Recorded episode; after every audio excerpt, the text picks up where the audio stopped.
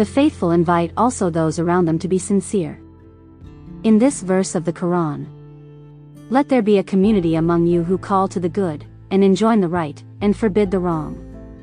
They are the ones who have success. Quran chapter 3, verse 104.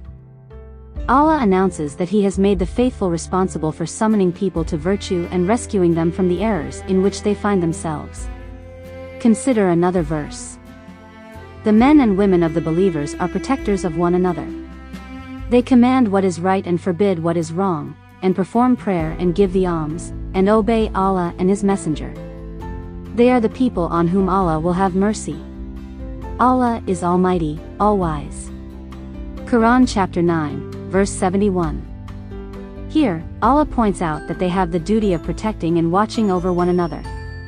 In line with this instruction of Allah, the faithful point out the defects they see in one another in the way laid down by the Quran, that is, by only saying the best, Quran chapter 17, verse 53. The believer who provides an invitation to virtue has no responsibility for the reaction of the other party or whether he agrees with the advice given. Allah points out this truth in the verse. You cannot guide those you would like to, but Allah guides those He wills. He has best knowledge of the guided, Quran chapter 28, verse 56. He reminds us that people can see the truth only through His will. For this reason, while the faithful try to instruct one another in virtue and protect each other from evil, they do this by asking it from Allah and submitting to Him in whatever the outcome may be.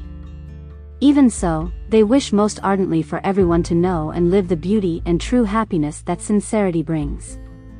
The faithful know that a life lived in a contrary fashion may appear normal, but is truly filled with corrosive torments that ruin the human soul. They are aware, too that these insincere people bring great material and moral harm upon themselves by concealing the unseemly ideas and spiritual state they experience. For this reason, if a believer feels even a trace of insincerity in another, he simply invites that person to the morality of the Quran without judging him in any way. He reminds him that to all types of secret sorrow and trouble, lack of tranquility and unhappiness, the sole solution is to live out a morality approved by Allah.